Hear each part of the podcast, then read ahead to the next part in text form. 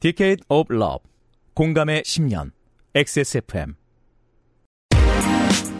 그 아실의 유승균 PD입니다. 혐오를 진지하게 드러내는 사람, 당연히 처음에는 환영받지 못하고 사람들도 모르는 척합니다. 하지만 그 노골적인 주장이 길어지고 구체화되면 피로에 젖은 사람들이 자신의 마음을 분노로 녹여가며 동조하기 시작하죠. 오늘 방송은 놀랍게도 증오범죄에 대해 흐릿하나마 해결책을 담고 있습니다. 2023년 마지막 그것은 알기 싫답니다.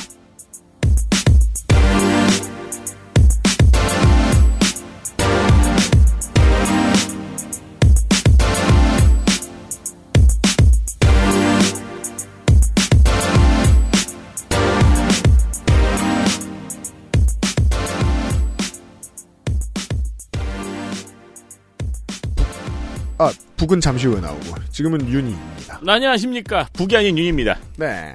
북은 지난주에도 나왔는데 이번 주에도 나오세요. 나 지금 큰 북이 나왔는데. 이번엔 스웨덴 북이 나옵니다. 그렇습니다. 북인 더 노르트. 네. 북공영 소장하고 방송을 준비하기 전에 저는 언제나 걱정합니다. 재미없을까봐. 왜요? 아무도 모를까봐. 뭐를, 아니, 왜요? 그리고 이번 원고 같은 경우에는 너무 다 아는 얘기일까봐. 음, 음, 음. 우리 사실 다 들어봤으니까 알잖아요. 아니었어요. 그쵸. 모르는 거 되게 많았고, 지금의 사회를 살아가기 위해서 필요한 상식이 너무 많이 나왔어요. 심지어 사람들이, 학자들이 이미 80년 전에 연구를 해놨어요. 혐오에 대해. creative한 거 만드시는 우리 청취자 여러분들 많지 않습니까? 창작에 도움이 될 만한 이야기들이 너무 많아요. 음, 맞습니다. 맞습니다. 오늘은 더해요. 들어보세요. 연말을 저희와 함께 해주셔서 감사합니다. 저- 그런 생각이 드는 거예요.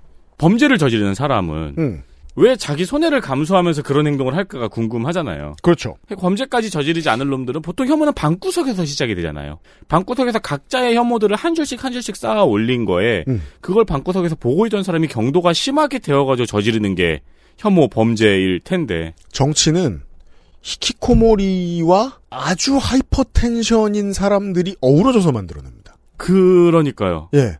방구석에 있는 사람들이 이론을 만들어내고 메시지를 퍼뜨리면 성질이 급하고 밖에서 무엇이든 말하고 싶은 사람들이 나가서 꺼내서 이야기하고 음. 그게 다시 방구석에 있는 사람들한테 퍼지고 이렇게 왔다 갔다 하는 거죠. 그 과정도 보시게 됩니다. 그것은 알기 싫다는 인생은 한방 원광디지털대학교 한방건강약선학과 용산의 아는 가게 컴스테이션 남해에서 온 바다보물 바보상회 독일산 맥주효모로 만든 데이지라이트 맥주효모 비오틴에서 도와주고 있습니다. 어렵진 않을까? 늦은 건 아닐까? 적지 않은 나이, 고민되는 배움의 길. 원광 디지털대학교 한방건강약선학과에서 전문가로의 첫 발을 함께하세요. 2023년 12월 1일, 2024학년도 신입생 편입생을 모집합니다. 인생은 한방. 원광 디지털대학교 한방건강약선학과. 평생 인텔만 썼는데 라이젠이 뭐냐고요? 컴스테이션에 문의하십시오. 주식회사 컴스테이션. 오징어입, 아귀꼬리포, 흔하지 않은 마른 안주. 맥주만 있으면 뭐해? 술안주는 바보상회. 광고 광고. 광고를 광고합니다. 매출을 원하는 광고주 모인 이곳 디지털 광고는 XSFM. 그거 아직 가사 모르죠. 저 이제 들려요. 아 진짜 알았어? 네, 네. 아. 원래는 뭐 대출을 원하는 그 그거였잖아. 보조 모임이고 이랬는데 이거를 한 번 들리니까 들리더라고요. 아 고조 모임이 아니었어요. 매출을 원하는 광고주 모인 이곳이었어요. 아하. 그건 XSFM이에요. 그렇습니다. MBC가 우리 광고해 준 거예요. 맞습니다. 대중을 만나기 힘든 관련 전문지 혹은 싼 것만 팔리는 포털 광고, 그렇죠. 진상이 많이 유입되는 유튜브 광고 진상 바글바글해요. 모두 시도해 보셨으나 마음에 드는 결과를 요새 어- 유튜브에서 우리 방송을 많이 유입됐잖아요. 음. 진상 많아. 진상 여러분 반갑습니다. 좀만 더 떠주시면 쫓겨납니다. 다가오는 2024년에는 XSFM을 만나 보세요. 음, 이제 사업을 하시는 여러분께 드리는 말씀입니다. XSFM과 새로운 꿈을 꿔보지 않으실는지 이건 우리 어, 광고 조물, 담당. 조물주의 광고 네. 담당 조물주의 메시지입니다. 광고 담당자의 메시지입니다. 음. 10년의 노하우, 10년간의 신뢰도 XSFM에 광고를 하세요. 네. 그 알실 요파 씨 그리고 새로 시작하는 음악 팟캐스트 앰플리파이드까지 네, 2023년 한 해 큰 히트를 기록했습니다. 스포티파이에서. 그렇습니다. XSFM25 gmail.com으로 광고 제품에 대한 소개와 함께 메일을 보내주시면은 저희가 응답을 해드립니다. 네, 이제 첫 응답부터 조금 더 친절하게 바꾸기로 제가 어, 조물주하고 합의를 보겠습니다. 아, 진짜요? 네. 바로 이 자리에, 지금 말씀드리는 바로 이 자리에 여러분의 광고를, 실권자가 아무리 조물주일지언정 사장은 접니다. 네. 여러분의 광고를 싹싹! 상담을 해드리도록 하겠습니다. 광고 주저하지 마시고 메일 주세요. 주저하지 마시고 광고 문의를 주세요.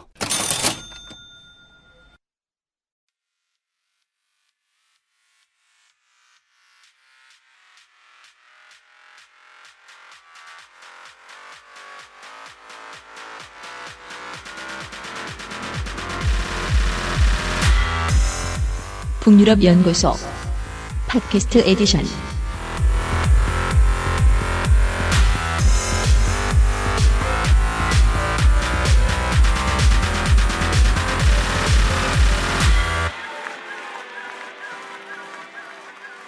추우니까 북유럽 연구소 시간입니다. 이한치한이죠. 북극여우 소장과 함께하고 있습니다.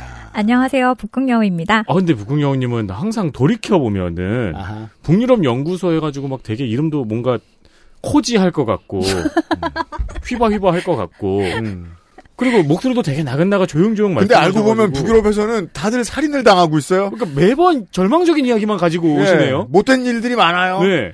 음, 그러게요. 근데 그거 아시죠? 우리나라는 막 발라드나 댄스 뮤직 재밌는 게 많지만 북유럽은 메탈이 강세지 않습니까? 그렇죠. 메탈 뜨개질 대회도 있죠. 북유럽 손 이상은 참 나한테 이상한 것만 가르쳐주고. 북유럽 EDM 쩔던데요. 그러니까요. 그러니까 뭔가 EDM 초강세죠. 예, 예. 그리고 그 북유럽의 작곡가로 한 번 대성을 하면 영원히 곡을 써요. 음, 음. 새 가수들의 아니 맥스 마틴이 아직도 차트에 있는 게 말이 되냐고. 음. 그쵸. 소름돋급인데. 저 그거 불러주신다면서 제뭘 나름 불러야? 정리했어요. 그 예. 노래 뭐지? 그거 하시는 방송. 아 Amplified 팟캐스트. 네, 제가 마음의 준비까지 네, 했어. 지금 가수들도 막 정리해놨어요. 세대별로. 알았어요. 저 김영대 평론가 바쁠 때 한 번쯤 갑시다. 그 이게 지도를 이렇게 보고 있으면 북유럽은 지도만 봐도 추워요. 네. 파란색은 다 얼어 있을 것 같고. 그렇죠. 근데 호수도 너무 많아. 호수 많죠. 예. 10만, 10만 개가 넘어요, 한 그러니까 나라에. 모든 도시엔 다 호수가 붙어 있어요. 네. 한 나라에 10만 개가 넘어요, 네. 호수가? 네. 그냥 하느님이 그 북유럽을 만들 때 포크로 팍팍팍 팍 어, 찍어놨어요. 그러니까 그 정도면 치즈죠. 그 구멍 많이 뚫린 치즈. 예, 그렇죠. 그 지도를 이렇게 쭉 보고 있으면 köping이라고 읽나요? 어, köping으로 끝나는 맞아요. 도시들이 되게 많아요. 맞아요, 맞아요. 옌셰핑, 노르셰핑. 예. 그 중에 이제 스톡홀름과 코펜하겐 사이의 한가운데쯤에 있는 린쉐핑에 린 쇼핑. 있던 꾸란과 베이컨 태운 사건의 판결. 네. 이 전 세계적으로 화제가 된 이야기를 중심으로 어제 공부를 해보았습니다. 오늘도 공부부터 시작합니다. 네. 어제 해드렸던 것 중에 중요한 것이 편견의 다섯 단계, 증오의 피라미드요. 적대적인 말, 회피, 차별, 물리적 공격, 절멸, 제노사이드까지 가는 이런 다섯 단계 말씀드렸는데, 굉장히 오늘- 탁월했던 것 같아요. 음. 오늘은 증오 범죄자의 유형을 한번 말씀드릴게요. 그러니까 노스웨스턴 대학교의 잭 레빈 교수가 네 가지로 구분을 했는데 이 혐오를 하는 데는 어떤 동기에 따른 이 그 유형이 있어요. 그래서 먼저는 사명감에 따른 혐오가 있습니다. 음. 이게 가장 심각성과 위험성이 높은데요. 아, 이름만 보면 저 북유럽에 있는 학교 같지만 미국 대학입니다. 아, 노스웨스턴이요? 네, 그렇죠. 네, 일리노이에 있고. 자, 버- 증오 범죄자의 유형. 첫 번째 유형은 사명감에 따른 혐오. 이게 가장 위험한 혐오인데요. 음. 히틀러식 그렇죠. 그래서 타깃과 외집단을 발굴하고 추적해서 내가 이걸 무슨 사명을 띠고 이, 이 미션을 수행한다 음. 이런 이런 혐오예요. 그래서 극단적인 신체 폭행과 살해를 저지르는데 어 일본의 요양원에 가서 장애인들을 죽이는 것 이게 나는 이 세계와 일본을 위해서 이 미션을 수행하는 음. 거야 이런 사명감을 갖고 있었고 또 잘 아시다시피 그 노르웨이 브레이비크 이 네. 사람도 내가 미래 세대를 위해서 젊은 젊은 사민당 노동당의 젊은이들 싹을 자르겠어. 음. 그리고 아까 말씀드 렸던 어, 뉴질랜드에 있었을 때도 내가 이 무슬림들을 싹 다 없애버리겠어. 음. 그 뭐라 그러죠? 모스크에 가서.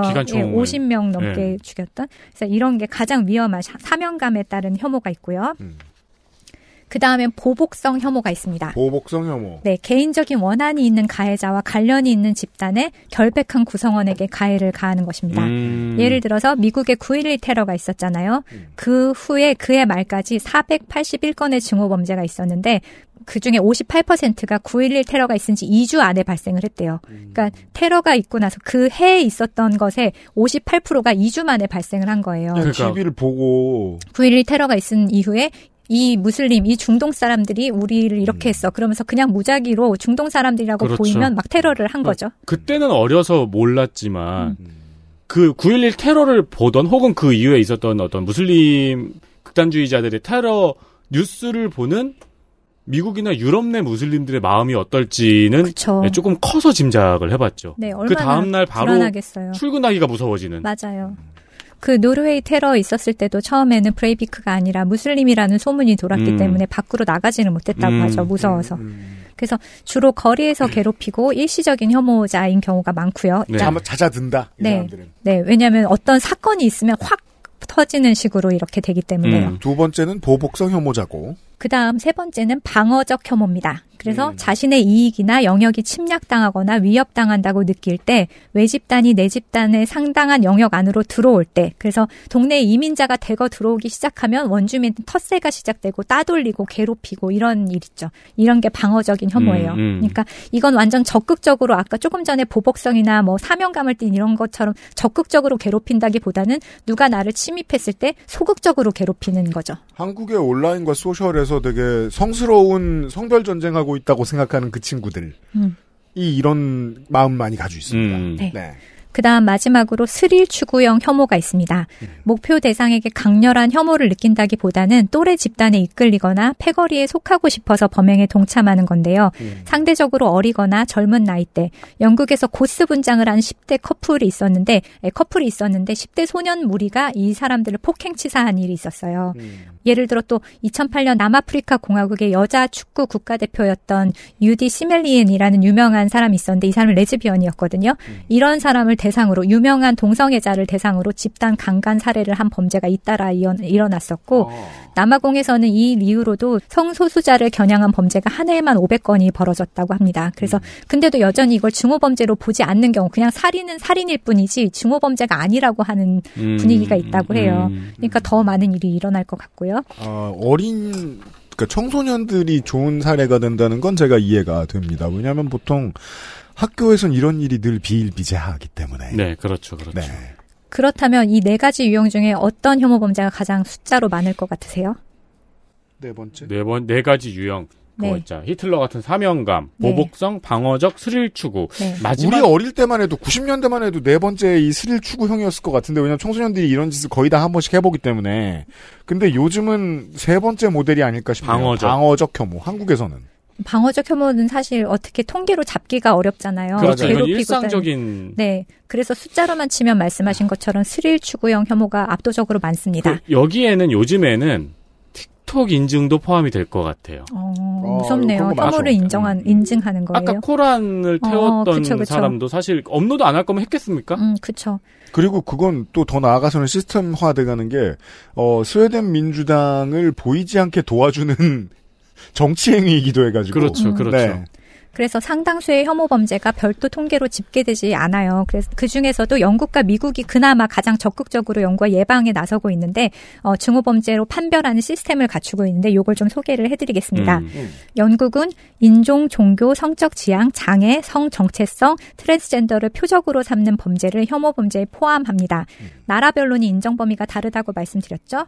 영국은 잉글랜드 웨일, 웨일즈의 증오 범죄를 합쳐서 연평균 19만 건이 일어난대요. 근데 미국이 20만 건이 일어나거든요. 그러면 미국이 인구가 어, 영국의 다섯 배예요. 어, 그런데 이게 숫자가 비슷하잖아요. 그러면 그러면 영국이 훨씬 더 많이 일어나느냐? 예 그렇다고 볼 수 있겠느냐? 네. 아니죠. 근데 방금 아, 뭐 사- 살짝 말씀하신 건데 인정 범위하고 신고가 되게 애매하네요. 그렇죠. 네. 잉글랜드와 웨일즈의 중호범, 중호범죄가 연평균 19만 건, 미국은 미국이 20만 다 합쳐서 건. 20만 건. 미국은 평화 그 자체죠. 평화 그러면 그 자체죠. 이 그렇지만 숫자로 보면 그렇지만 이게 너무 이상하단 말입니다. 왜냐하면은 미국은 다른 나라의 인, 그러니까 여러 인종으로 네. 이루어진, 그러니까 백인 인구로 치면은 미국이 더 적어요. 음. 맞아요. 그러니까 더 다인종 국가죠. 그러니까 어떻게 보면 증오 범죄가 일어날 수 있는 가능성이 더 많은데 집계로만 치면 영국이 다섯 배나 많잖아요. 그러니까 음. 그만큼 영국이 더 노력을 하고 있다는 뜻인 것 같긴 해요. 음. 그리고 미국에서는 보니까 백인 우월주의자 집단, 뭐 극우주의 집단 이런 게 등록된 것만 500개가 넘어요. 맞아요. 그러니까 이게 얼마나 지금 뭐 간당간당한지 알 수 있는데 유럽 안보 협력 기구의 증오 범죄 사이트가 있어요. 혹시 관심 있는 분들은 여기 들어가시면은 여러 가지 자료를 볼 수 있는데 통계도 많이 hatecrime.osce.org. 맞습니다. 여기 들어가서 보시면 많은 자료가 나와 있습니다. 네. 그 성립 요건, 법 집행 기간에 할 일을 안내하는 법률, 피해자 조사, 분석, 지원, 통계를 바탕으로 경향을 추적하고 사건 초기와 신고 시 더 정확한 정보를 얻고 요소를 판별할 수 있음. 그러니까 이게 뭐냐면 이런 조사 통계가 있으면요. 이 통계를 내려면 이 통계에 속하는 성립 요건을 갖춰야 되잖아요. 그러니까 이거가 이 범죄자를 조사할 때 경찰이 어떤 매뉴얼대로 조사를 할 수 있게 되는 거예요. 그래서 더 정확한 정보를 얻을 수가 있고 그래서 여기에서는 이걸 집계하는 데 있어서는 경찰이 가장 중요한 역할을 합니다. 미국의 경우에 미국 경찰이 흑인에게 가혹 행위를 한 경우에 이후에 인급 전화 신고 건수가 20% 가량 감소했대요. 아, 우리나라 치면 112 신고 건수가 감소를 하는군요. 네. 왜냐하면 경찰이 흑인 한테 이렇게 과학행위를 했으니까 내가 신고해도 이 사람들 도와주지 않을 거야. 그렇지. 아니면 신고해도 오히려 내가 더 불행한 불안한 일이 생길 수 있어. 흑인 시민은 어 백인 동네 건달들에게 위협을 받거나 폭행을 당하거나 한 경우에도 신고를 안 하는 거죠. 그럴 확률이 매우 낮아진다. 네. 벨마 루이스가 경찰에 신고 안 한 것처럼. 네. 음. 근데 이게 장기간 지속이 되니까 신고가 줄면은 악순환이 될 거 아니에요. 그렇죠. 신고가 주니까 범죄를 더 많이 저지르고 경찰이 출동하지 않으니까 가해자가 체포가 안 되고 그러니까 범죄가 만연해지고 그래서 밀워키에서 어, 프랭크 주드 주니어 사건 이후에 6개월 만에 살인 사건이 32%가 증가했다고 해요. 아, 이런 side effect가 있군요. 강력 범죄 후에는. 그래서 그 해 범죄로 인한 사망자가 7년 만에 최고 수준으로 상승했다고 합니다. 혐오에 대처하지 못한 대가가 이건 거예요. 그렇죠. 그렇죠. 이야. 어. 아니 그 우리도 한국에서 보고 있잖아요. 만약에 그- 네. 이제 뭐 심각한 이런 범죄가 나왔을 때 손방망이 처벌이 나오면 그걸 기자들이 가서 득달같이 달려와서 보도를 합니다. 음. 집유로 풀려났다. 무슨 부산 돌려차기 난막 음, 음, 음. 그 사람은 집유는 아닙니다만 뭐 비교적 선처를 해줬다. 그러면 모반봉제 금방 나오잖아요. 음, 음. 그건 사회가 대가를 치르게 되는 거예요. 그렇죠. 특히 혐오 범죄 같은 경우에는 피해가 막심하네요. 그렇죠. 이건 입법부도 사법부도 다 책임져야 되는 거죠. 그렇죠. 이거는 우리도 그 이거를 굉장히 심각하게 봐야 되는 게 우리도 이민자 집단, 외국인 근로자 집단이 굉장히 많은 지역이 있잖아요. 음. 만약에 그분들이 자기가 신고했을 때 제대로 처리되지 않거나 오히려 자기를 뭐 더 그렇게 숨죽이고 뭐 사는 거예요. 네, 부당하게 대했다면 신고를 하지 않을 테고 그렇다면 우리가 방금 본 것처럼 미러키에서 있었던 범죄율이 증가하고 오히려 더 악한 심각한 사태가 되는 일이 생길 수도 있다는 그리고 거죠. 만약에 들어온 지 얼마 안 된 분이라고 칩시다. 통역사는 있겠습니까? 음, 그렇죠. 그것도 문제죠. 네. 음, 그죠. 지지난후 저 시사인에 저 전혜원 기자 취재한 거 보시면은요. 외국인 노동자 지원센터가 사라지는 곳들이 음, 많아요. 네. 근데 이 이게 지금 올해 사라지는 곳이 굉장히 많은 네, 것 같습니다. 한두 해도 아니고 막 몇십 년째 일해 오신 음. 뭐 베트남어 통역, 뭐 타- 태국어 통역 이런 분들이 이제 일자리를 잃게 되시는 그 정도 수준의 문제가 아닌 것이 음. 그 액션을 보면 넘어와서 수십 년째 일을 하고 있던 이민자들은 어, 메시지를 받거든요. 네. 음, 예. 그렇죠. 그러면 공공기관을 더더욱이 믿지 않게 되고 네. 음. 나중에 결과적으로 이런 문제들이 돌아올 수도 있는 거예요. 음. 정부가 hate crime을 방조하거나 키워주고 있는 꼴이 되는 거죠, 그러면. 그렇죠. 음. XSFM입니다. 자, 지금부터 머리라는 단어를 입 밖에 꺼내면 죽는 거야. 데일리라이트 맥주 효모? 야, 아 그건 머리에 좀. 어, 말할 수 없는 고민? 직접 확인해 보세요. 데일리 라이트 맥주 효모. 인생은 한방. 원광 디지털대학교 한방 건강약선학과에서 2024학년도 신입생 편입생을 모집합니다. 보건교육사, 산림치유 지도사, 약선식이 지도사 등 전문가로 성장하는 당신을 만나보세요.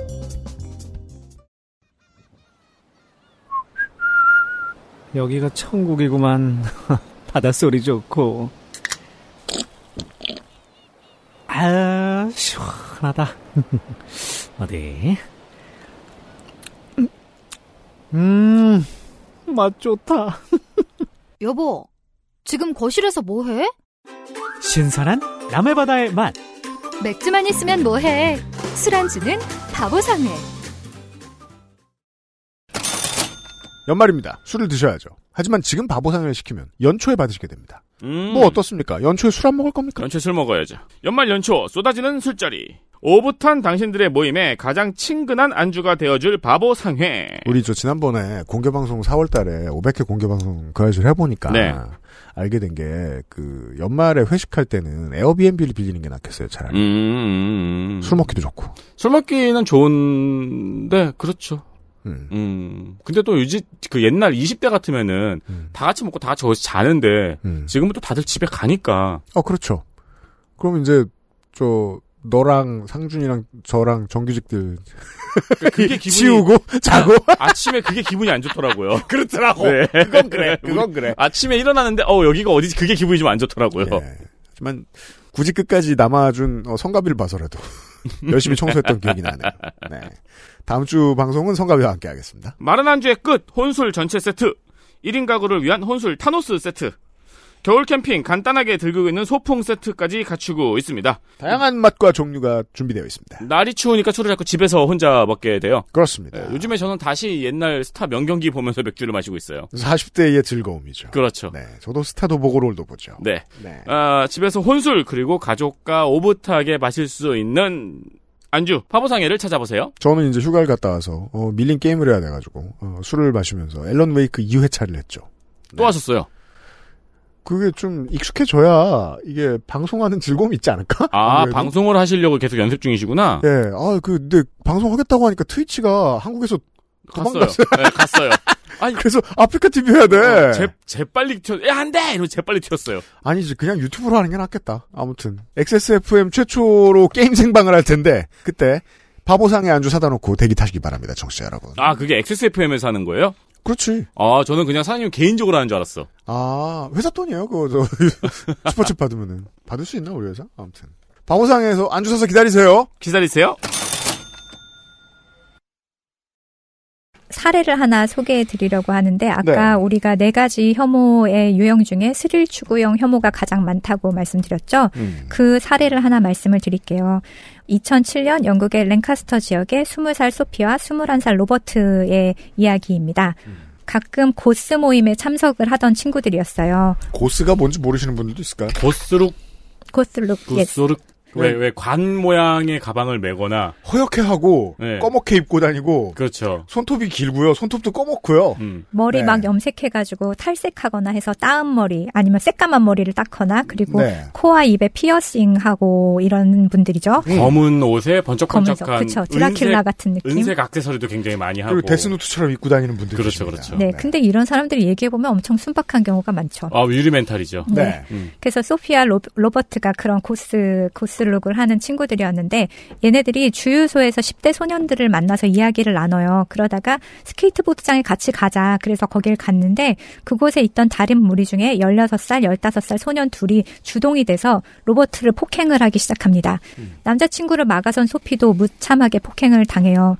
부상이 너무 심해서 구급 요원들이 왔을 때 두 사람의 성별을 알아볼 수도 없을 정도로 피가 난자 있었다고 합니다. 아, 그럼 이건 부상이라고 부를 수 있는 수준에서 상상할 수 있는 정도 다친 건 아닌 거예요. 가해자는 자신의 행동을 자랑을 했어요, 오히려. 그리고 그때 소피는 사망을 했고 로버트는 뇌기능 장애를 얻게 되었습니다. 이 일이 있고 나서 판결이 내려졌는데 판결문을 한번 읽어주세요. 판사의 톤으로. 판사 톤, 제가 아는, 확신하건대. 제가 아는 판사 톤은 그렇진 않아요. 이 일방적인 공격의 이거 유일한. 완전 너무 편견이다. 그러면 편견 없이. 네. 확신하건대 이 일방적인 공격의 유일한 이유는 로버트와 소피가 생김새나 옷차림에서 피고인 그리고 그의 친구들과는 다르게 외모가 두드러졌다는 것이다. 그렇죠. 이 사건을 접한 사람이라면 누구나 충격과 분노를 느낄 정도로 끔찍하다. 짐승이 무리를 지어 사냥할 때라도 정당한 이유, 먹이를 얻는다는 명분이 있다. 피고들은 그런 이유가 전무하기에 그날 밤 피고인들의 행동은 인간성 자체를 퇴보시켰다. 야, 참 글 잘 썼네요, 판사. 진짜 이 종종 느끼는 건데 판사란 사실 글을 쓰는 직업인 것 같아요. 맞아요. 그건 그래요. 네. 예, 말 가지고 만드는 그 어, 아까 저 말투가 저를 판결한 저 재판장의 말투랑 훨씬 더 가까웠던 것 같아요. 네. 그 제가 아까 잘했네. 예, 어, 얘기해드렸던 일본의 그 요양원 학살 그리고 이번에 이 소피아 로버트에 대한 폭력 이거는 자료가 정말 너무 끔찍해요. 읽을 수가 없어요. 저도 읽다가 여기는 skip skip 이렇게 했는데 정말 그 너무나 끔찍하더라고요. 그래서 이 공격을 주도한 아까 15살, 16살 두 명에게는 종신형이 내려졌고 나머지는 4년에서 6년의 징역형 가담했던 사람들에게는 음. 네, 그래서 이것도 신기하죠. 어떻든 10대였을 건데요. 그렇죠. 10대니까.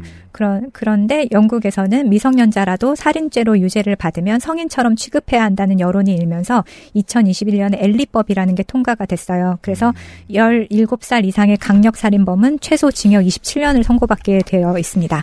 다른 건 모르겠어도 그 이거는 그냥 여론이 나쁜 게 아닌 게 음.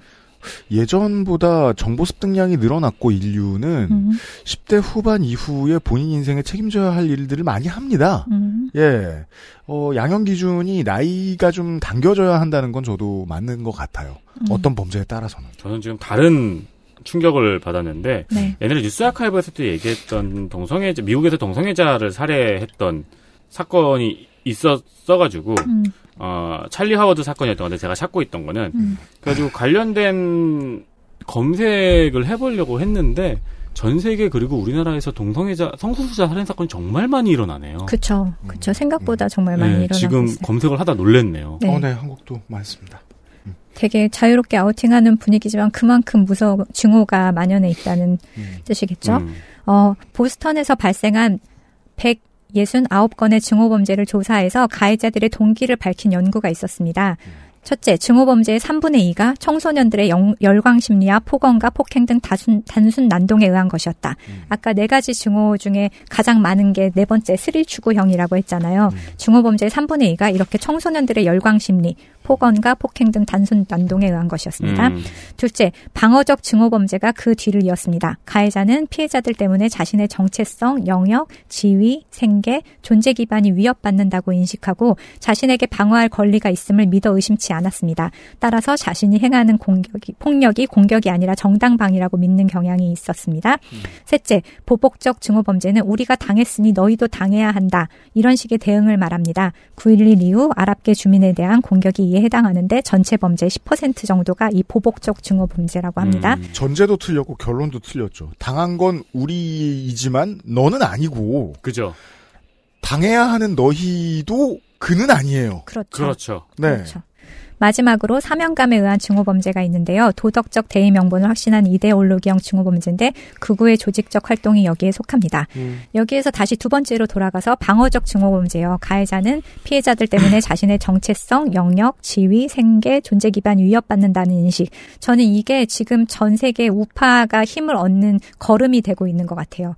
이 우파들이 그러니까 지금 이번 올해 선거가 굉장히 많았는데 남미도 그렇고 유럽도 그렇고 극우가 전부 다 휩쓸었잖아요. 네. 이 이유가 대부분이 이민자. 였거든요. 그리고 이민자들 때문에 우리의 정체성, 우리나라의 고유의 가치가 위협받는다고 인식을 하고 이것을 방어할 권리가 있다고 했는데 이게 어, passive aggressive라고 하죠. 이거 소극적인 공격성. 음. 이거를 투표로 보여준 게 극우의 승리인 것 같아요. 음, 참 신기한 세상이네요. 옛날에는 이민자 이슈는 영국하고 미국에만 있었는데 음. 전, 지금은- 전 세계가 이러고 있는 거는 말이 안 되잖아요. 맞아요.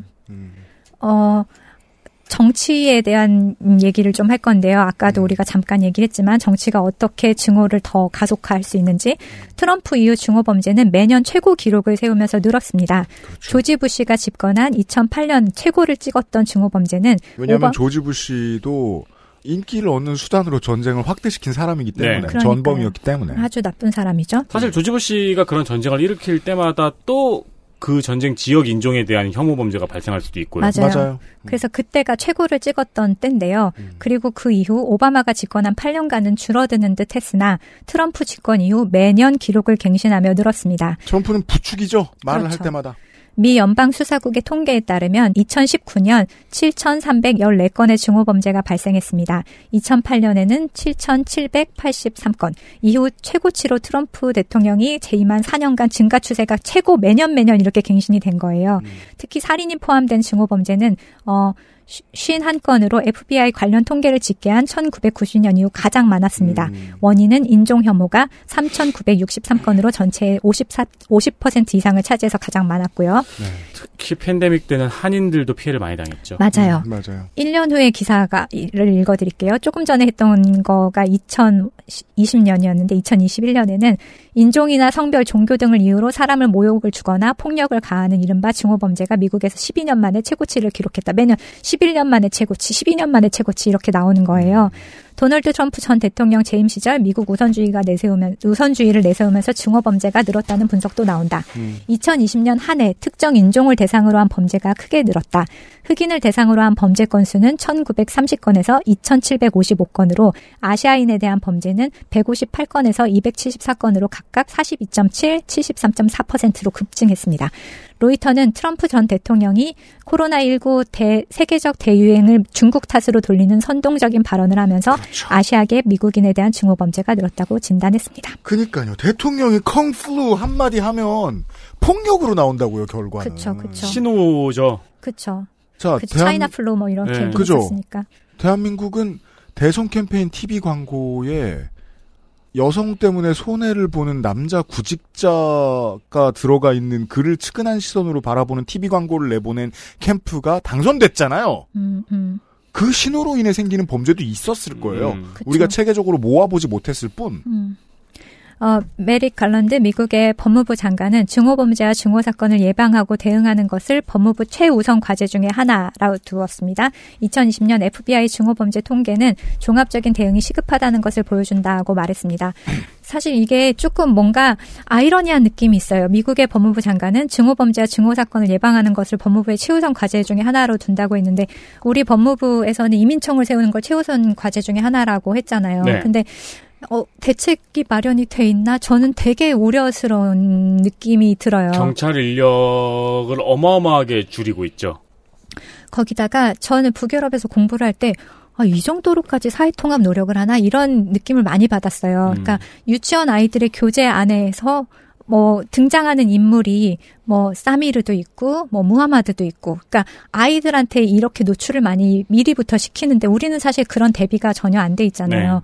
제 또래만 해도 외국인 근로자들을 보면 약간 멈칫하게 되는 음. 사람들도 있다고 하는데 특히 도시에 많아요. 이런 상황에서 우리가 이렇게 준비가 안 돼 있는데 외국인을 어 받으려고 하면 될까?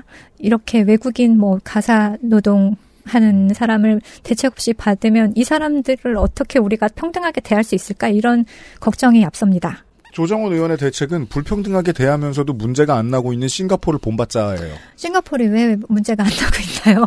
그 사람들이 얼마나 그러니까 주말에 골, 굴다리 밑으로 내몰면 돼. 그러니까 조정원 의원이 하지 않고 말하지 않고 있는 조정원 의원의 솔루션이에요. 어, 자, 이제 조금 전에로 다시 돌아가서 그 트럼프 때문에 이렇게 범죄가 증오범죄가 많이 늘었다 하면은 어, 다른 이유일 수도 있지 않나요? 이렇게 반론을 제기하실 수도 있잖아요. 그래서 이 과학자들이, 사회과학자들이 동시에 여러 요인을 다 집어넣고서는 증오범죄 증가치와 연관관계를 분석하는 거예요. 제가 이런 과정을 굉장히 좋아합니다. 공부해 봅시다. 네, 이거 뭐라 그러지? 그거? regress, 어, 회귀 분석하는 거. 아, 회귀 분석. 네, 그래서, 예. 어, 이거 코딩 엄청 복잡해요. 아, 그래요? 툴이 있잖아요. 이거, 그래서 이 증오범죄 증가 추이와 연관 관계가 될 수 있는 모든 요소를 넣어보는 거예요. 뭐, 살인, 살인율, 유아 사망률, 수감자 처형률, 실업률, 경찰 지출액, 인종구조 변화, 술 소비량, 민주당원의 비율, 테러 비율, 큰 범죄의 비율, 여기서의 민주당원은 미국 민주당원. 네. 네. 그 다음에 민주당원이 많은 곳에서 이 범죄가 많이 일어나나 아니면 뭐 공화당원이 많은 곳에서 일어나 이런 걸 보는 거예요. 그렇죠. 이건 민주당을 이렇게 타겟으로 놓고 보는 게 아니라 민주당원 비율이 높으면 공화당원 비율이 낮을 테니까. 네네. 그렇, 그래서 그런 거죠. 거긴 양당 거의 그러니까. 음. 그리고 계절 요인 어느 계절에 가장 많이 일어나겠습니까? 혐오 범죄가. 네. 물어본 거예요. 아, 물어본 거예요? 네. 여름. 봤죠? 아유, 근데- 아니요, 아니요. 근데 얼른 생각해봐도 근데 또 미국 그 대륙의 겨울은 음. 눈이 너무 많이 와서 어, 싸우기 좀 어, 그래요. 그렇죠. 맞아요. 야외 활동이 왕성하고 이런 증오범죄는 보여주려고 하는 그런 게 있잖아요. 그렇죠. 러다 보니까 야외 맞아요. 활동이 네. 많은 여름에 가장 많이 일어납니다. 사람은 짙은 사연이 있으면 사람들 많은 데 가서 뭘 해요? 그러니까요. 네. 에밀 디르켐의 자살론을 보니까 그것도 그렇더라고요. 여름에 많이 일어나더라고요. 아, 그래요? 네, 한낮. 음. 우리는 막 밤이나 이런 때 자살을 더 많이 할 것 같잖아요. 자살은 표현이기 때문이죠. 음.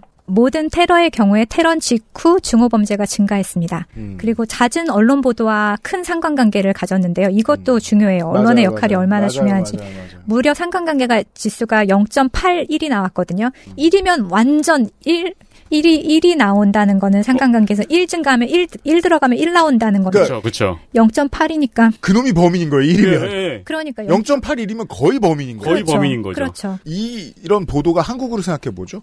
어, 자극적으로 나오고 막 특정 편향에서 누가 잘못했으니까 범죄의 피해자가 되지 이런 느낌을 주는 표제를 막 집어넣는 그런 기사들 심지어 통신사 기사 네. 메이저 언론 기사에서도 볼 수 있잖아요. 네. 그런 거 읽고 있으면 소셜이나 저 커뮤니티 사이트에 내가 이런 몇 명 사람들을 죽이고 무슨 뭐 스스로 산화하겠다 이게 되게 사회에 중요한 일인 것처럼 글 쓰는 애들 있죠 요즘 음. 꽤 많아요. 그래서 이렇게 방송을 할 때도 저는 너무 조심스러운 거예요. 이거를 내가 너무 자세하게 말해도 될까? 이걸 말하면 혐오가 더 생기지 않을까? 누군가를 막 증오하게 되지 않을까? 이런 걱정이 되게 많이 드는데. 그럴 때 방송쟁이의 중요한 테크닉 중에 하나가 우리와 먼 커뮤니티 얘기를 하는 거예요. 음, 북유럽 같은? 이를테면. 또 하나의 예를 말씀드릴게요. 이 네. 트럼프와 관련된 2019년 8월 텍사스주 엘파소의 월마트 매장에서 20대 백인이 쏜 총탄에 맞아 23명의 시민이 사망한 사건이 있었습니다. 백인 우월주의 총격 범죄로 대표적인 예로 꼽는데요. 텍사스주의 앨런에 있는 자기 집에서 차를 몰고 11시간이나 운전을 해서 엘파소에 온 뒤 AK-47 소총으로 월마트 매장에 있는 쇼핑객을 향해 총을 쏘았습니다. 범인은 일부러 사람이 붐비는 오전 10시를 택했습니다. 당시 희생된 23명 대다수는 히스패닉계 주민이며 그중 8명은 멕시코 국적자였습니다. 범인은 히스패닉을 미국 사회에서 떠나도록 하는 게 목적이었다고 범행 동기를 밝혔습니다. 범행 직전 히스패닉의 침공이라는 내용을 담은 성명서 매니페스토를 온라인 커뮤니티 게시판에 올린 점 등을 근거로 증오범죄 혐의 50건이 적용된 90개 혐의에서 검찰의 구형대로 각각 종신형을 선고받았습니다. 각각 종신형. 뭐 여- 영원히 있으라는 거죠. 저는 이거 보면서 브레이비크하고 굉장히 비슷하다는 생각이 들었는데 뭐 매니페스토를 올린 것도 그렇고 한참 운전해서 거기 왔던 것도 그렇고 사람들이 붐비는 시간 택하는 것도 음. 그렇고 어, 혐오 범죄는 단순하게 특정인 또는 특정 집단을 싫어해서 범죄를 저지르는 것이 아닙니다. 보다 구조적인 문제로 해당 사회 안에서 다수이거나 힘이 있는 집단이 약하거나 소수인 집단을 특정하여 괴롭히고 억압하는 사회적 권력이 충돌하는 문제입니다. 아까 알려주신 네 가지의 유형의 공통점이에요. 음. 인간이 본능적으로 동물적으로 만든 냄새. 저 사람은 괴롭히기에 내가 괴롭히기에 안전해. 음. 그게 너무 어린 아이들은 그걸 본능적으로 찾아내는 게 너무 무서워요. 우리 북유럽 연구소 시간이니까 가도브 워에 보면 네, 네. 만만한 놈이랑 안 싸우거든요. 음, 그죠. 음. 나보다 훨씬 큰 놈을 잡아족치지. 훨씬 큰 놈도 아니고 신이잖아요. 그니까요. 그가 신을 대상으로 혐오 범죄를 저지르는 건가요? 그건 아니잖아요. 그치, 신도 소수자니까. 그건 혐오 범죄가 아니라 라그나로크라고 하죠. 그렇죠. 근데 이 사명감에 의한 혐오자가 저지른 범죄. 들이받 나한테 들이받을 수 없는 사람한테 한 짓입니다. 그렇죠. 항상 학교에서 학교 폭력이 일어날 때 보면은 뭔가 누군가를 대동할 수 없는 피해자를 항상 아이들이 고르는 것처럼. 맞아요, 맞아요, 맞아요. 그래서 이런 문제를 이상한 사람이나 정신 나간 개인의 일탈이 아닌 사회 문제로 봐야 합니다. 이를 방치하면 사회 전체가 소수를 괴롭히거나 혐오하는 데 무감각해지고 방조하거나 동조하게 될 수 있습니다. 그래서 이 역할을 트럼프가 굉장히 큰 역할을 했다고 보는 거죠. 메릴 스트립의 2017년 골든 글로브 공로상 수상 후에 소감이 있었는데 제가 근 몇 년 들었던 어, 스피치 중에 가장 좋은 스피치 중에 하나였거든요. 이 양반이 말 참 잘하죠. 아 너무 잘하더라고요. 메릴 스트립은 그리고 상 받을 때마다 말을 잘하죠. 음, 그니까요. 이참 신재주예요. 네. 제가 읽을게요. 음. 이곳에 있는 우리 모두는 미국 사회에서 가장 비난받는 그룹에 속하는 사람들입니다. 헐리우드, 외국인, 언론. 그런데 헐리우드이 어떤 곳인가요? 아웃사이더와 외국인으로 가득한 곳입니다. 그들을 모두 내쫓으면 풋볼과 종합 격투기 말고는 볼 게 없는 세상이 되겠죠? 실제로는 풋볼과 이종 격투기도 외국인 없으면 안 돌아갑니다. 당연하죠. 네. 아, 그런가요? 그렇죠. 배우가 하는 일은 나와 다른 사람의 삶에 들어가 다른 이들이 그게 어떤 기분인지를 느끼게 하는 것입니다. NFL 최고 키커 중에 한 명이 한국인이죠. 음. 네. 올해는 숨이 막힐 듯이 강렬하고 열정적인 공연이 많았습니다. 그런데 올해 제 마음을 찌르는 장면이 하나 있었습니다. 좋아서가 아니었습니다. 그 행동에는 단 하나도 좋은 점이 없었습니다. 하지만 효과적으로 목적을 달성했죠. 그 사람이 의도한 대로 보는 이들은 이를 드러내고 웃었습니다. 그것은 우리나라에서 가장 존경받는 자리에 앉기를 원하는 사람이 장애가 있는 기자를 흉내내는 장면이었습니다. 특권, 권한, 능력, 어떤 것으로도 되싸울 수 없는 상대를 조롱하는 그의 모습을 보면서 마음이 찢어졌습니다. 지금도 그 장면을 떨쳐낼 수가 없습니다. 왜냐하면 영화가 아니니까요. 현실에서 벌어진 일이니까요. 공적인 자리에 있는 사람, 그것도 강력한 사람이 누군가를 조롱하면 그것은 그대로 우리 모두의 삶에 스며듭니다. 다른 사람에게 똑같이 해도 괜찮다라고 허락하는 셈이 되기 때문입니다. 무시는 무시를 부르고 폭력은 폭력을 부릅니다. 강한 자가 자기 자신의 자리를 이용해 누군가를 괴롭히면 우리 모두는 패배자가 됩니다. 그 제 친구가 있는데요. 그 한국계 덴마크 입양인이거든요. 음. 베릿이라고.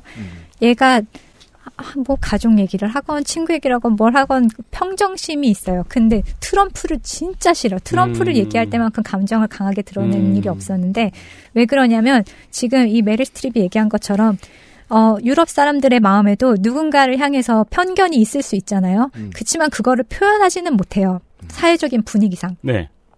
우리도 똑같이 그렇지만 근데 트럼프가 그걸 표현하는 분위기를 만들어 줬다는 거예요. 그래서 트럼프를 엄청 싫어하고 증오하는데 재미있는 거는 이 친구가 한국계 입양인이잖아요.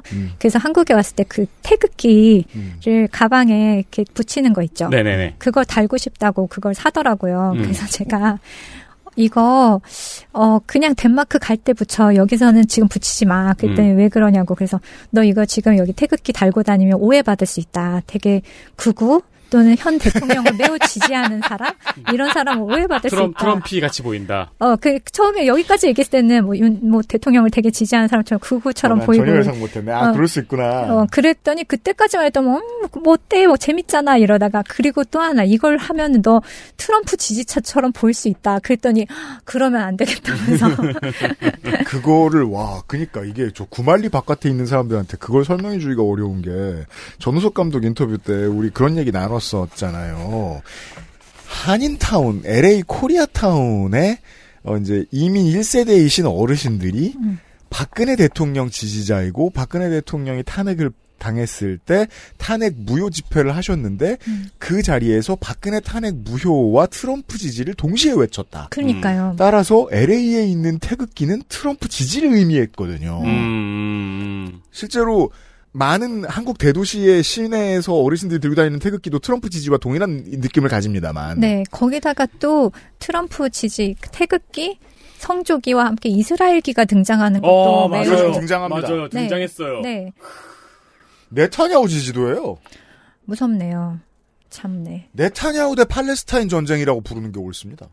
어, 그렇죠. 그렇게도 볼 수 있을 것 같아요. 왜냐하면 이스라엘 시민들도 다수는 원하지 않거든. 음. 맞아요. 그리고 진짜 저는 이걸 하마스 전쟁이라고 부르는 게 이해가 안 가는 게 죽어가는 사람들이 다 팔레스타인 사람인데 음, 음. 다시 돌아와서 네. 어, 뉴욕 타임즈에 따르면 트럼프 대통령이 사용한 인종 차별적인 언어 표현이 실제 범죄에서 확인되었다. 음. 그래서 정치가 증오, 증오 범죄에서 큰 역할을 한다 이렇게 썼고요. 음. 2016년 트럼프 당선 이후에 혐오 범죄 가장 큰 증가폭이 바로 9.11 이후라고 해요. 9.11보다 더 강력한 네. 트럼프. 네. 음. 그래서 트럼프 지지 카운티에서 혐오 범죄가 크게 증가했다고 합니다. 아, 트럼프 득표를 더 많이 한 동네를 가지고 조사를 해봤군요. 네, 아까 민주당 공화당 이것처럼 음, 트럼- 혐오 범죄가 늘었다. 네, 그래서 트럼프를 지지한 강하게 지지한 곳일수록 혐오 범죄도 크게 증가했습니다. 음. 그러면 더 참극인 게 보통은 인구 밀도가 낮은 지역이고요.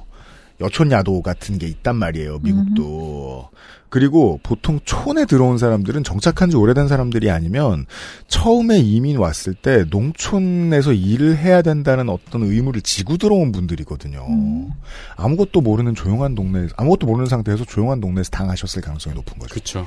어, 맞아요. 그래서 증오범죄는 인종이 섞여 있는 것보다 백인이 다수인 지역에서 발생할 가능성이 음. 훨씬 높다고 해요. 그러니까 이것도 권력의 문제라는 거겠죠. 음. 또 이방인의 유입이 증가되는 것이 눈에 띄고 이것을 위협으로 감지한다고 합니다.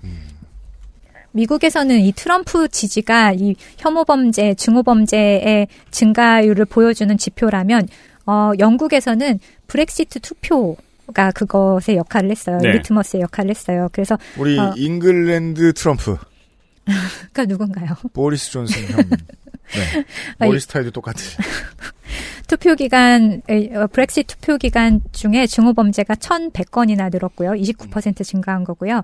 해당 지역의 탈퇴 투표율이 혐오 범죄 증가와 경향성이 일치했다고 합니다. 그래서 아까도 여러 가지 그 회귀 분석할 때 요소를 넣는데 경기 침체, 적대적인 정치 환경, 테러, 전염병, 이민자 유입 등의 변화가 있을 때 편견이 강해지고 개인의 위협이 감지되는 메커니즘이 활성화된다고 음. 합니다.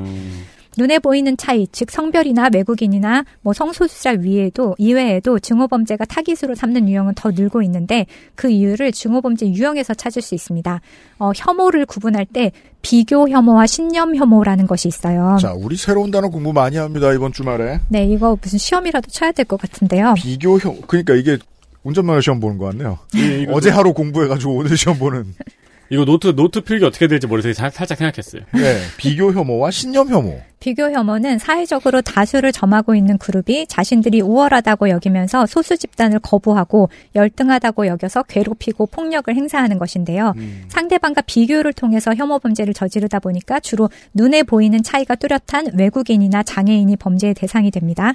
한편 신념 혐오는 자신과 다른 신념이나 정체성을 가진 상대방의 가치관이나 존재를 인정하지 않고 사회의 악 또는 혐오를 받아 마땅하다 여겨서 폭력을 행사합니다. 성 정체성 어, 종교뿐 아니라 나와 의견이 다른 사람, 진보 또는 보수, 이런 극단주의자, 근본주의자를 자신이 선이자 정의라고 생각하기 때문에 상대 쪽에 있는 스펙트럼에 있는 사람들을 어, 신념 혐오 이러 이러 신념을 갖고서 혐오를 하는 거죠. 그래서 이런 범죄의 경우에는 더 악랄한 형태로 발현이 됩니다. 제가 학창 시절에 폭행을 당해본 경험이 있는데요. 음. 그 경험이 초등학교 5학년 때였나 6학년 때였나 경남에서 전학 온 친구가 있었어요. 그 친구한테 따돌림이 너무 심했어요. 음. 진짜 너무 너무 심한 거예요. 드러나는 차이 때문이었겠죠. 음. 말투. 네. 그래서 그 친구 편을 들었다가 되게 여러 사람한테 맞았던 기억이 음. 있어요. 얘들한테는 엔터테인먼트이기도 했 던 거예요. 그래서 그런 얘기를 이제 음, 누군가한테 했더니 그, 그 동네 사는 친구가 부산에서 그런 얘기를 하는 거야. 부산 애들도 그 동네 애들 차별한다고. 음. 근데 이건 맞는 리액션이 아니거든요. 그쵸. 그 리액션은 뭘 뜻하냐면 사실 그런 경험을 하고 나도 너무 화가 나서 그 증오를 내재화시켰다는 인정 같은 거예요. 음.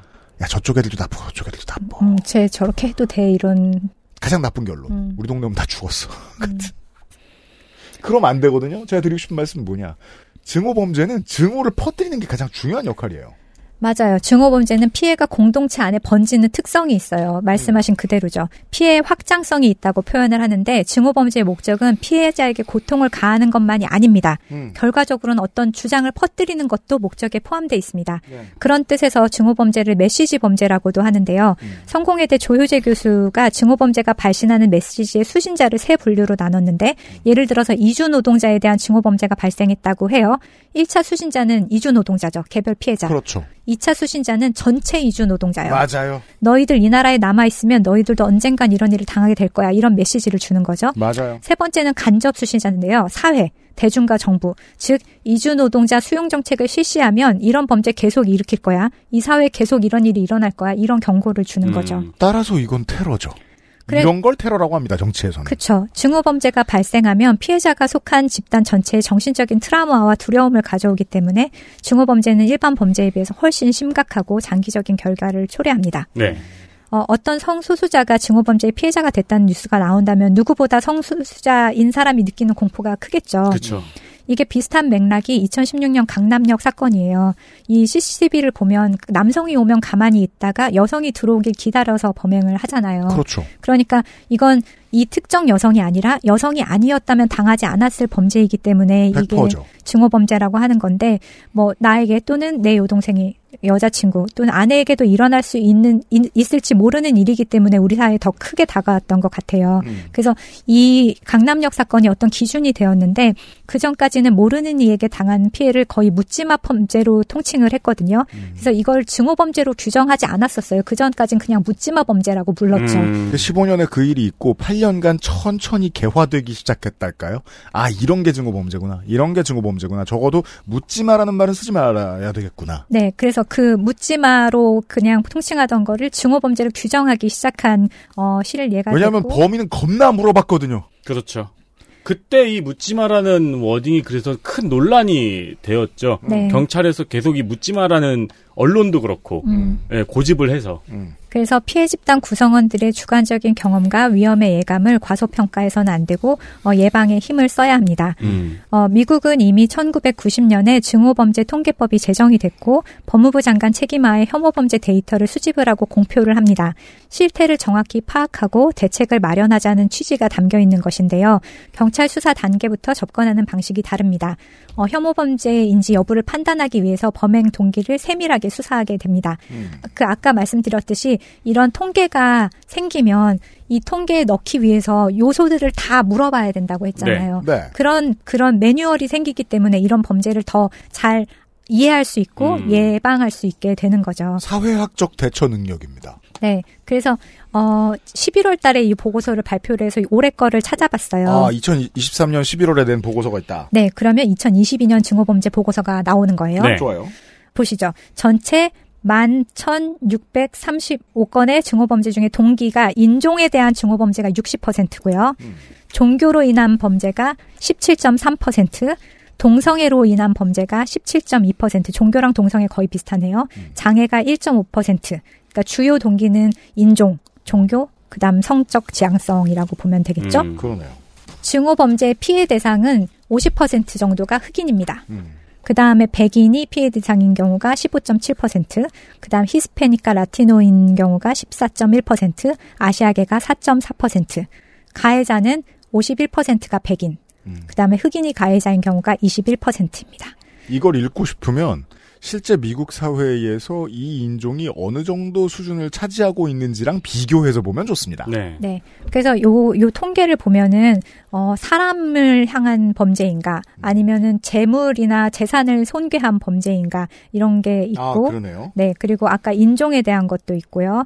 그 다음에 이게 어디서 많이 일어나느냐도 있어요. 그래서 집 근처 에서 가장 많이 일어나는 것 같고. 집 그, 근처에서 26.8%. 네. 음. 그 다음에 교통, 길거리, 음. 도로, 뭐 이런 데서 15.7%가 일어나고 학교에서 10%. 그쵸. 그다음 공원에서 5.8, 음. 그다음에 레스토랑에서 2.7, 그다음에 교회 뭐 이런 종교 기관 있잖아요. 시나고그 뭐 사원 이런 데서 3.6% 일어나고 음. 운동장에서도 일어나네요. 3.3%. 그래서 이런 통계를 우리도 빨리 잡아야지. 아, 이런 장소에서 이런 사람들에게 이런 범죄가 많이 일어나는구나. 이런 걸 알수 음. 있다. 아예 증오범죄에 대한 대비가 전혀 안 돼 있는 나라군요. 이렇게 들어보니까 생각해 보니까. 우리나라가요. 네. 그렇죠. XSFM입니다.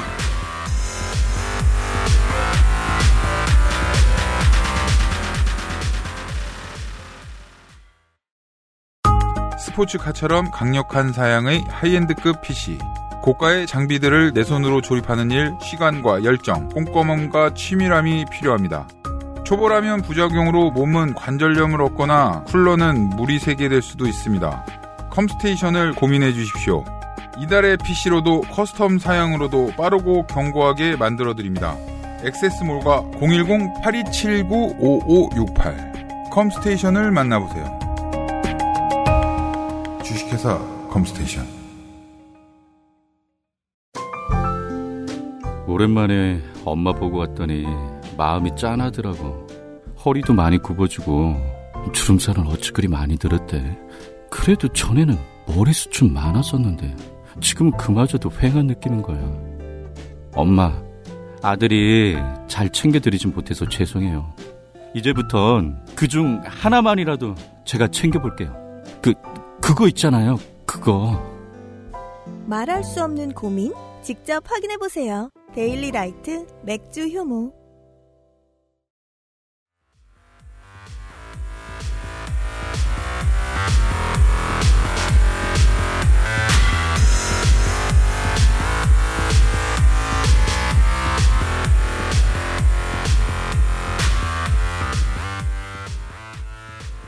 통계의 중요성은 통계를 채우기 위해 말씀드렸던 것처럼 같은 기준으로 질문하고 수사를 하게 된다는 것입니다. 그래서 그 결과를 보고 예측하고 예방하는 것인데 김종건 개명대 경찰 행정학과 교수 인터뷰를 보니까 혐오범죄 사례를 찾아봐도 거의 없는 이유는 수사에서 범행 동기를 밝히지 않기 때문이라며 우연히 혐오와 같은 범행 동기가 들어 있으면 우연히 들어 있으면 이게 혐오 범죄다 이렇게 알려지는 시기라고 합니다. 야, 그러면 이건 경찰력의 구멍인 셈이에요. 원인을 알아서 정리를 해둬야 가장 중요한 단어 예측이 가능할 텐데. 그렇죠. 그리고 또 저는 이것의 그 동기라든지 이걸 봐야지 아까 우리가 다섯 단계 중에 어디에 지금 많이 있는지를 볼 수 있을 것 네네. 같거든요. 그래서 통계를 수집해서 얼마나 많이 어떤 유형으로 혐오 범죄가 일어나는지를 확인을 해야 됩니다. 그러려면 수사기관 및 법원에 혐오 범죄에 대한 교육을 실시하고 혐오 범죄를 가중 처벌하도록 제도화해야 된다는 의견이 나오고 있는데 제가 실제로 판결문을 많이 찾아봤는데 보니까 재판부 재량으로 가중 처벌을 합니다. 네, 가중 처벌을 하고 있긴 아, 하더라고요. 우리나라에서요? 네, 그래서 어. 요거 우리 하나씩 읽어볼까요? 어, 법관들의 이야기인데 공원 벤치에 앉아 있던 중국 동포를 폭행한 사건. 오로지 피해자의 국적을 이유로 저지른 이른바 혐오 범죄로 결코 용납돼서는 안 된다. 이러면서 가중처벌했나 봐요. 네, 요거 다 가중 처벌했더라고요. 음. 중국에 거주하는 동생이 폭행당했다며 불특정 다수의 중국인을 향해서 위협한 사건이 있었습니다. 불특정 다수의 외국인에 대한 증오 범죄는 인종주의적 견해와 결합에 사회적으로 국제적으로 폭발적인 해악과 불안을 줄 우려 크다. 그렇죠. 길에서 모르는 여성을 폭행한 사건. 여성 혐오의 기인에 불특정 다수의 젊은 피해 여성들을 상대로 소위 묻지마 폭행을 한 것은 죄질이 매우 나쁘고 위험성도 매우 크다. 네. 실제로 이런 이런 판결문과 함께 가중 처벌을 하고 있었습니다. 아까 우리도 이민청 수립을 진행 중이고 외국인 근로자는 더 늘어날 것이고 국제 결혼도 다문화 가정에서 자란 2세도 늘고 있습니다.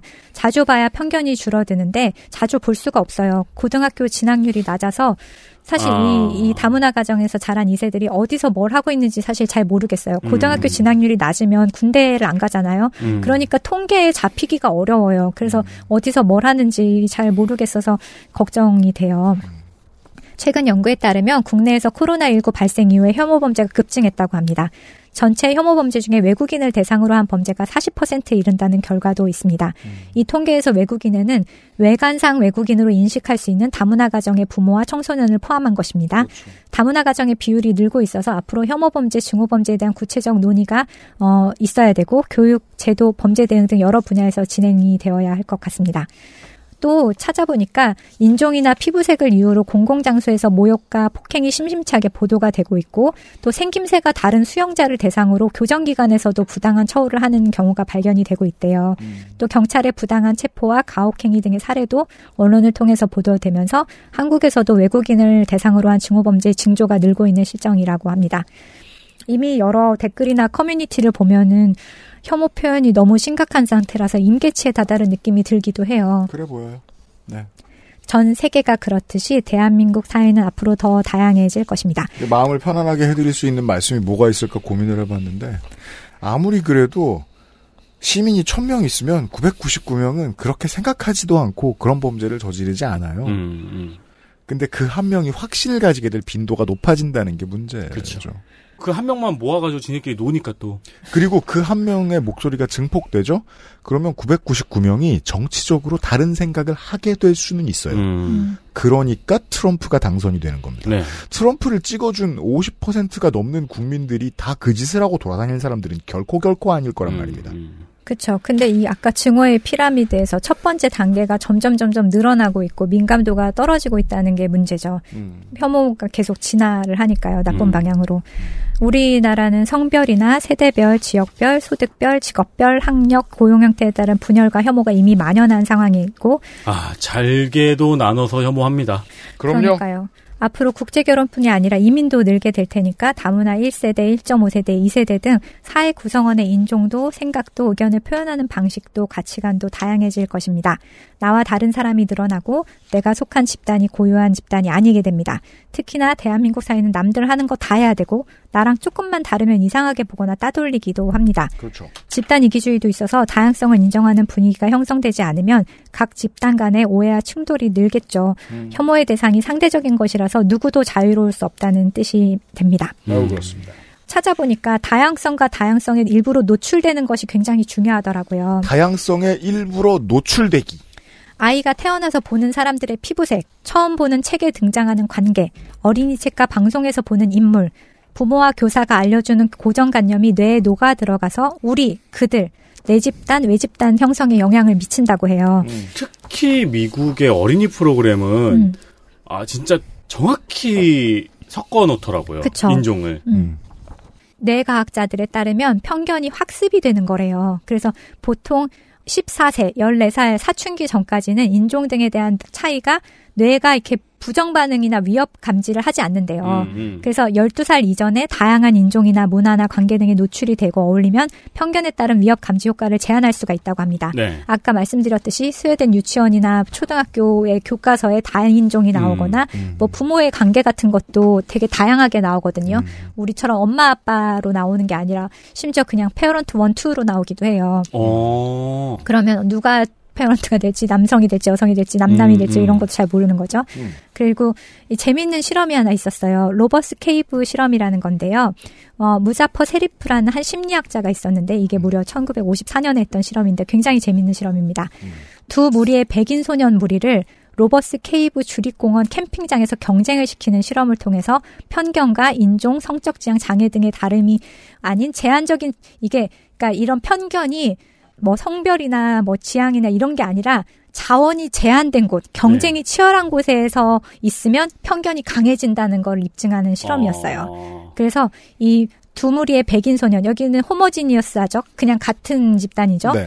이거를 방울뱀 팀, 독수리 팀 이렇게 팀을 나눠 가지고 제한된 보상을 두고 경쟁을 시키는 거예요. 근데 일부러 화를 돋구려고 약간 불공정하게 경쟁을 시켜요. 누구를 약간 더 약간 편의를 편- 그쵸 음. 편파적으로. 그러면 더 이렇게 부글부글 하게 되잖아요. 그렇죠. 그래서 비방하고 야유하고 경고하고 뭐 이런 이런 차례로 이이 경쟁이 진행이 되더래요. 처음에는 이렇게 불공정하게 했더니 서로를 비방하다가 어. 야유를 하다가 경 너네 뭐 그런 식으로 해 어. 이러면서 경고를 하다가 실제로 급습을 하고 기물을 파손하고 마지막엔 폭력 사태까지 가더라. 불균형을 주면 이런 혐오 범죄가 발생한다는 걸 그쵸. 입증하려 한 실험이었군요. 그렇죠. 일부러 뭐 한정된 자원을 두고. 네, 그렇죠. 이 아주 똑같은 집단이라고 해도, 그러니까 편견을 가질 이유가 없는 똑같이 음. 생긴 사람들, 똑같은 배경의 사람들이라고 해도 제한된 한정된 자원을 가지고 경쟁을 하면 편견이 생긴다. 편견을 음. 만들어 가더라.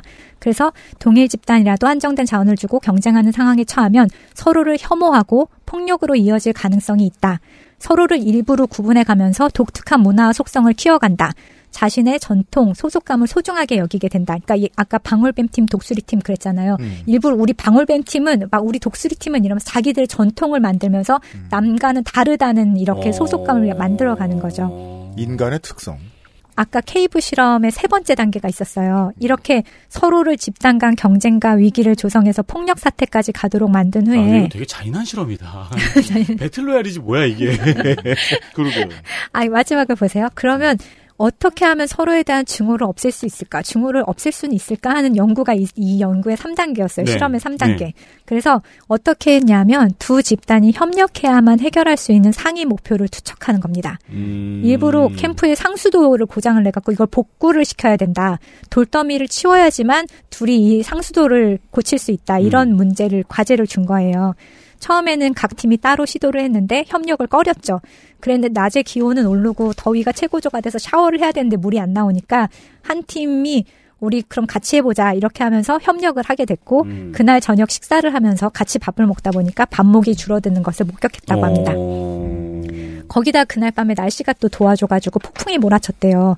그래서 서로 고생을 하면서 함께 취침을 하고 난 다음에는 다음날 두 대의 버스로 다음 장소를 이동해야 되는데 버스 한 대가 고장났다. 일부러 이렇게 네. 말을 했더니 그럼 같이 타고 가죠. 뭐 이렇게 하면서 반대 없이 타고 가고 웃는 모습으로 단체 사진을 찍으면서 마무리를 했다고 아, 하네요. 만약에 그 상위 목표가 없이 버스 한대 고장났으면 그 버스 쟁탈을 위해 싸웠겠죠. 어, 그럴 수도 있죠. 그럴 너희 같은 있죠. 놈들과 같은 버스를 탈순 없다 이러면서. 그러니까요. 그래서 이 Robbers Cave 실험이 몇 번 더 진행이 됐는데 재밌는 걸 발견했어요. 뭐냐면 비난하고 기물 파손까지는 갔지만 싸움을 거부한 집단도 있었습니다. 힘을 합쳐서 왜 우리 싸우게 만드냐면서 연구자들을 막 비난하고 이런 이런 팀도 있었대요. 음. 근데 이 팀은 왜 그랬느냐? 둘의 차이는 두 번째 팀이 경쟁에 돌입하기 전에 서로가 아는 시간이 있었대요. 그러니까 아까 그 팀은 일부러 얘네는 아래쪽 골짜기, 얘네는 위에 쪽 골짜기에서 캠핑하면서 서로 모르는 네. 사이였는데 아까 좀 전에 뭐 물리적인 폭력을 안 하고 왜 우리를 싸우게 하느냐 이렇게 했던 팀은 서로를 사전에 소개를 시켜준 거예요. 서로 아, 아는 사이. 네. 그래서 이, 이 차이가 뭐냐. 집단 사이에 긍정적인 접촉이 있었다면 그러면 극단적인 상황으로 가는 것을 막아준다는 거죠. 그래서 그들과 우리의 분리, 뭐 대결 구도를 약화시키는 역할을 한다고 합니다. 그래서 경쟁과 위기가 발생을 해도 서로가 개인적으로 아는 사이면 긴장과 혐오가 생길 가능성이 줄어든다고 합니다. 그래서 공개된 환경, 동등한 지위, 공동의 목표를 향한 프로젝트를 함께 수행하고 이 행동을 권위자가 인정해 줄 때 이런 그 편견과 분쟁이 줄어든다고 해요. 마지막으로 그러면 우리는 무엇을 해야 할까요? 나부터 차별하고 낙인 찍는 말을 무심코라도 쓰지 않고요. 누군가 그런 표현을 하면 불편한 표정을 지어서 사회적으로 용납할 수 없다는 것을 알리는 것이 변화의 시작입니다. 불편한 표정을 연습해야겠네요. 그렇죠. 보고. 힘 있는 자리에 있는 누군가가 그렇게 행동을 한다면 저는 사진 불매하고 찍을 때 겁나 불편한 표정이 나오고. 아 그러면은 누가 아저씨 그런 특. 말을 하면 갑자기 셀카를 이렇게 들고 그죠? 예. 네, 그 불편하다는 거 알려줘야 돼요. 이거가 용납되지 않는다는 것. 음. 그리고 힘 있는 자리에 있는 누군가가 그렇게 행동을 한다면 불매하고 투표로 심판하고 저런 사람은 저런 자리에 앉으면 안 돼. 이렇게 남에게 들릴 정도로 혼잣말을 하는 뭐 설득까지는 아니더라도 혼잣말을 해서 알리는 것 정도는 할 수 있지 않을까 근데 싶어요. 식당에서 혼잣말 잘못하다가 막 싸움 나고 그러면 좀 조그맣게라도 하여튼 조그맣게라도 예. 아까 우리 얘기 나지 않았던 것 중에서 이, 런 류의 범죄가 이제 영국에 특히 횡행하는데 관련해서 BBC가 폭로하는 다큐멘터리를 참 잘 만들잖아요. 음. 이게 알려진 것들 중에 수작이 되게 많아요. BBC는 이런 일을 하기 위해서 국민 개개인당 몇만 원씩 받아가면서 운영되고 있는 공공 공영 매체입니다. 네. 이런 매체라는 걸 국민의힘의 인사들은 모르는 것 같아요. BBC 같은 공영 매체를 만들기 위해서, BBC 같은 공영 매체를 만들기 위해서라면 수신료를 만 원대로 올려야 되고요. 음, 음. 더 많은 사람들을 뽑아야 돼요. 그러면 이런 거 고발하는 프로그램 같은 거 만들 거거든요. 음. 근데 이 싼 값의 수신료로 운영되고 있는 KBS도 다문화 고부열전은 만들 줄 알아요. 그렇죠. 다문화 고부열전이 보여주는 해법이 그거죠. 이게 그 꺼내 있는 사람들이 이런 프로그램 싫어합니다. 뭔가 온정주의라고. 저는 그런 사람들 싫어하는 게 온정이 없이는 이거 해소 못 하거든요. 음. 다문화 고부열전이 가장 쉽게 보여주는 매듭 풀어주는 법은 뭐죠? 시어머니를 며느리 고향에 보내는 거죠. 음, 그렇죠. 가서 가족들 만나는 거죠. 개인적인 해보자. 접촉. 그리고 알고 지냅니다. 음. 통역이 따라붙고 통역 안 붙어도 돼요. 며느리도 해주고 이러니까 사부인이 뭘 하던 사람인지를 들어요. 이 동네에서 뭘 하고 지냈고 우리 애들은 뭘 잘해 알아가요. 음. 이거면 되는 문제들이 되게 많아요. 음. 생각보다. 음. 그 제가 LA에서 그런 감흥을 느꼈거든요. 코리아타운 바로 아래 위 이런 데에 Puerto Rican들이 있는 Pico Union, 방- Little 방글라데시 이런 데들이 있으니까 서로 금방 알아가요. 음. 그 안에도 안 좋은 일은 있겠죠. 네. 다만 대부분의 사람들은 알고 지냅니다. 어, 저 people 내가 아는 people 음. 이렇게 돼. 음. 예. 그래서 이런 문제로 고민을 하는 분들이 많아요. 우리 듣는 매체 어차피 히키코모리 많기도 하고 진영 매체 많이 들으시는 분들도 계시고 그래서 속이 늘 부글부글 끓는 분들 계시잖아요. 그런 분들한테 제가 가장 먼저 드리고 싶은 이야기는 Google Street View를 켜십시오. 아, 글쎄 요즘 우리 컨텐츠에 아주 고무적인 희소식이 늘어나고 있어요. 뭐예요? 음? 악플이 달리고 있습니다. 아, 감사합니다. 아, 그래요? 네. 네, 네. 아주 고무적인 신입생들이 늘고 있어서 희소식입니다. 그래요. 네. 네. 어, 고마운데요. 고마워요. 음. 그죠? Google Street View를 켜세요. 음. 그리고 동네를 걸어 다닙니다. 음. Google Street View를. 그러다가 마음에 드는 데가 있으면 눌러서 리뷰를 보세요. 음, 음. 거기서 사람들이 찍은 사진을 보세요. 그냥 멀리 있는 타인의 삶에 익숙해지려고 노력해 보세요. 음. 그런 방식으로 인류는 이제까지 살아남아 왔습니다. 혐오하는 방식이 아니라 음. 공부하는 시간이었습니다.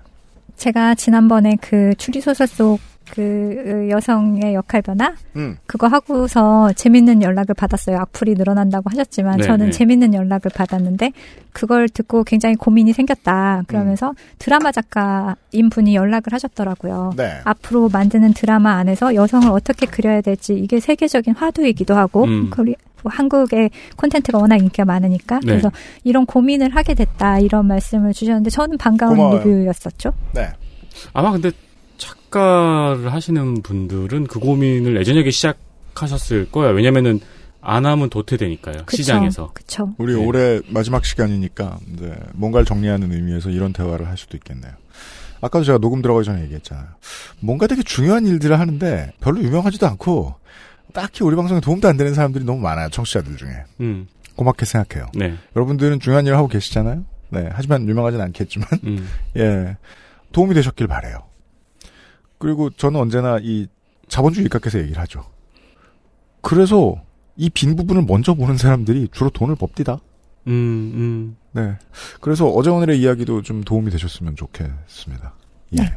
참고로 전 주로 조- 종종 여기서 옛날 1박 2일 이야기를 하잖아요. 음. 옛날 1박 2일 전성기 때 1박 2일 외국인 노동자 특집이 있습니다. 음. 네.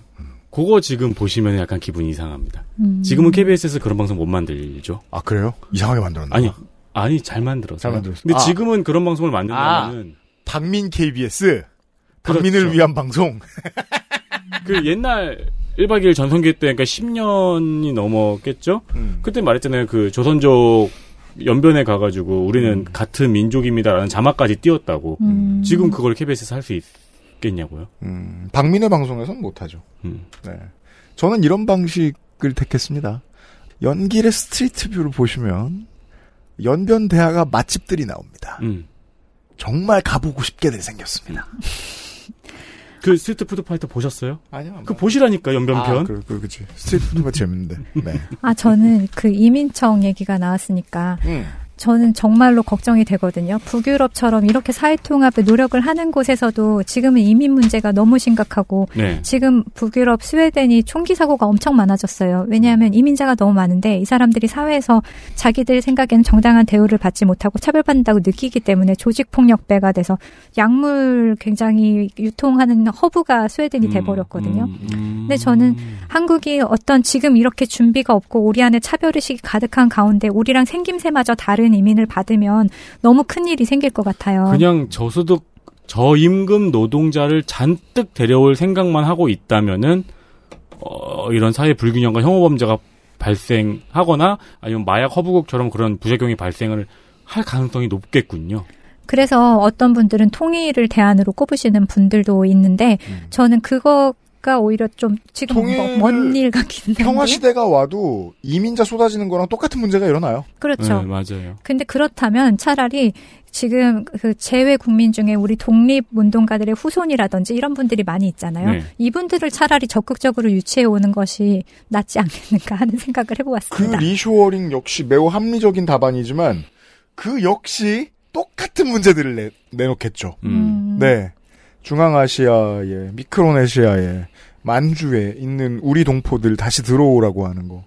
그분들에게 미안할 일들이 생길 거예요, 아마. 음. 아 그럴까요? 저는 되게 고마워 고맙다고 생각. 우린 고맙지만 꽤 오랜 시간이 걸리겠죠. 저는 그래서 그 미국이 이제 정치적으로 자부심을 가졌으면 좋겠는 게 그렇게 좌충우돌하고 지금도 이런저런 일상적인 범죄에 시달리면서 어떻게든 샐러드 보울을 휘젓고 있어요. 그렇죠. 999명의 시민들은 나랑 다른 색깔의 시민들을 하루에 천만 편번만 번 보는데 익숙해져 있어요. 음. 우리도 돼야 됩니다. 예, 이거 혐오 범죄에 대한 통계 만드는 거 해야 되고 그다음에 미디어에서 일하시는 분들이 다양한 관점을 보여주고 성공 사례를 보여주는 역할을 하셔야겠네요. 그렇습니다. 내가 혐오를 부추기고 있지는 않은가라는 반성은 음. 컨텐츠를 만드는 사람, 미디어를 만드는 사람은 반드시 해야 되는데. 네. 그, 그거 잘 하시면 돈 많이 벌 거예요. 음. 아니, 뭘 아니에요. 돈 벌 거라니까. 예. 사람들은 올바른 해법을 누군가가 내주길 기대하고 있어요. 언제나. 그걸 위해서 지갑을 열 준비가 돼 있어요. 마음을 열 준비도 돼 있고요. 참고하시기 바래요. 중요한 일 하는 정치자 여러분. 북소장과 함께 올해 이야기를 접도록 하겠습니다. 내년에 만나요, 소장님. 네, 그래요. 수고하셨습니다. 수고하셨습니다. 아, 이렇게 끝나는 거예요? Happy New Year 뭐 이런 거 안 해요? Happy New Year 할까요? 네, 네, 해요. 뭐하러? 왜요? 어, 하면 되죠 지금 Happy New Year Happy New Year 아 이 사람 이런 얘기만 새해 복 많이 받으세요. 예.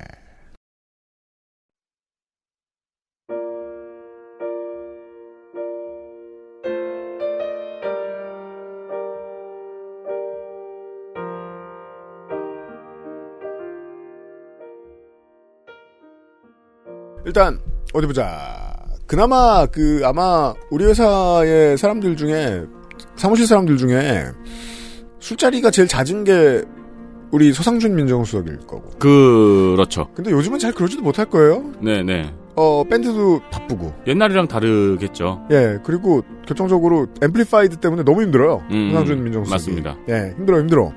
그래서 상준이도 쓸 생각이 없으면 우리는 회식을 안 해요. 네. 그리고 슬슬 이제 여러 가지 이유로 인해서 천천히 우리 회사가 주 X 일제가 없어지고 있잖아요. 그냥 일할 때 나오자 주의로 점차 지금 그냥 그냥 자연스럽게 변화하는 중이거든요. 그래서 종무식이 없어요. 그냥 여기 우리 저 세민이하고 저가 그냥 종무식 했다 치고 그냥 이번 올해 방송을 끝냅니다.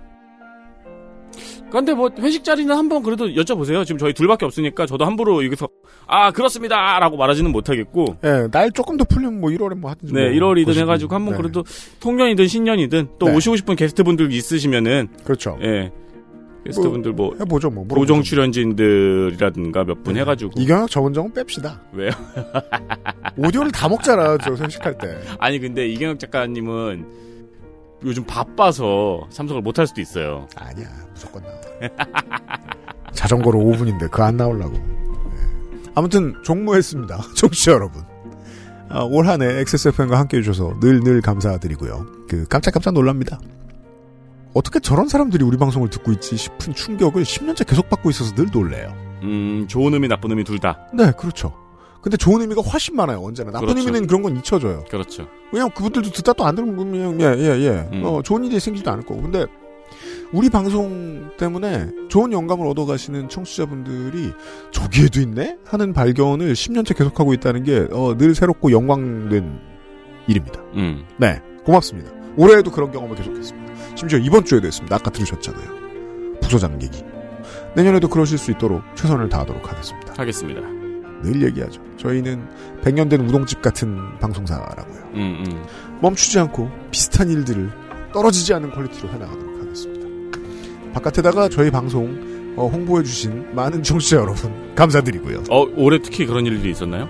자꾸 사장 남천동에 수번째 타면서 그 아이 이름 파는 분들이 많아요. 아, 고마워요. 아, 고마워요. 감사합니다. 그 심지어 돈도 들여가지고. 예, 진영 매체 사람들 알지도 못하는데 고마워요. 아 감사드립니다. 예, 예, 예. 아, 그 외에 많은 영업해주신 여러분들.